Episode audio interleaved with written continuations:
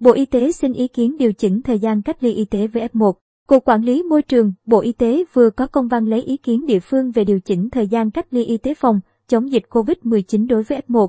Công văn gửi Sở Y tế các tỉnh, thành phố trực thuộc Trung ương cho biết trong thời gian qua, nhiều tỉnh, thành phố đã đạt tỷ lệ bao phủ vaccine phòng COVID-19 cao cho người trong độ tuổi tiêm chủng và nhiều người mắc COVID-19 đã được điều trị khỏi bệnh COVID-19. Những người này có nguy cơ thấp hơn về khả năng bị nhiễm và mức độ nghiêm trọng của bệnh nếu bị nhiễm SARS-CoV-2. Để có thể đề xuất Ban chỉ đạo quốc gia phòng chống dịch COVID-19 và Bộ Y tế về điều chỉnh thời gian cách ly y tế đối với đối tượng F1 cho phù hợp trong tình hình mới.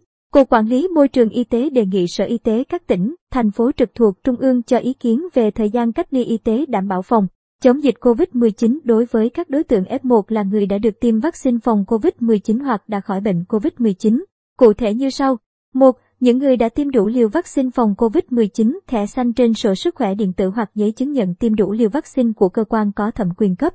Liều cuối cùng tiêm trong thời gian ít nhất 14 ngày và không quá 12 tháng hoặc đã khỏi bệnh COVID-19 trong vòng 6 tháng tính đến thời điểm được xác định là đối tượng. F1 có giấy ra viện, giấy xác nhận khỏi bệnh COVID-19, thực hiện cách ly y tế tại nhà, nơi lưu trú 7 ngày. Tiếp tục tự theo dõi sức khỏe tại nhà, nơi lưu trú trong 7 ngày tiếp theo và nghiêm túc thực hiện thông điệp 5K nếu có dấu hiệu bất thường về sức khỏe như ho, sốt, khó thở, đau rắc họng, mất vị giác thì báo cho cơ quan y tế để theo dõi và xử trí theo quy định.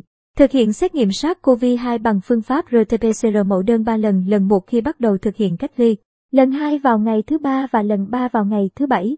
2. Những người tiêm chưa đủ liều vaccine phòng COVID-19, thẻ vàng trên sổ sức khỏe điện tử hoặc giấy chứng nhận tiêm chủng của cơ quan có thẩm quyền cấp. Liều cuối cùng tiêm trong thời gian ít nhất 14 ngày tính đến thời điểm được xác định là đối tượng F1, thực hiện cách ly y tế 10 ngày.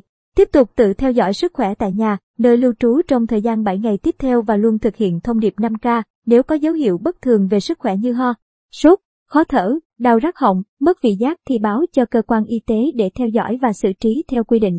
Thực hiện xét nghiệm SARS-CoV-2 bằng phương pháp RT-PCR mẫu đơn 3 lần, lần 1 khi bắt đầu thực hiện cách ly, lần 2 vào ngày thứ 5 và lần 3 vào ngày thứ 10.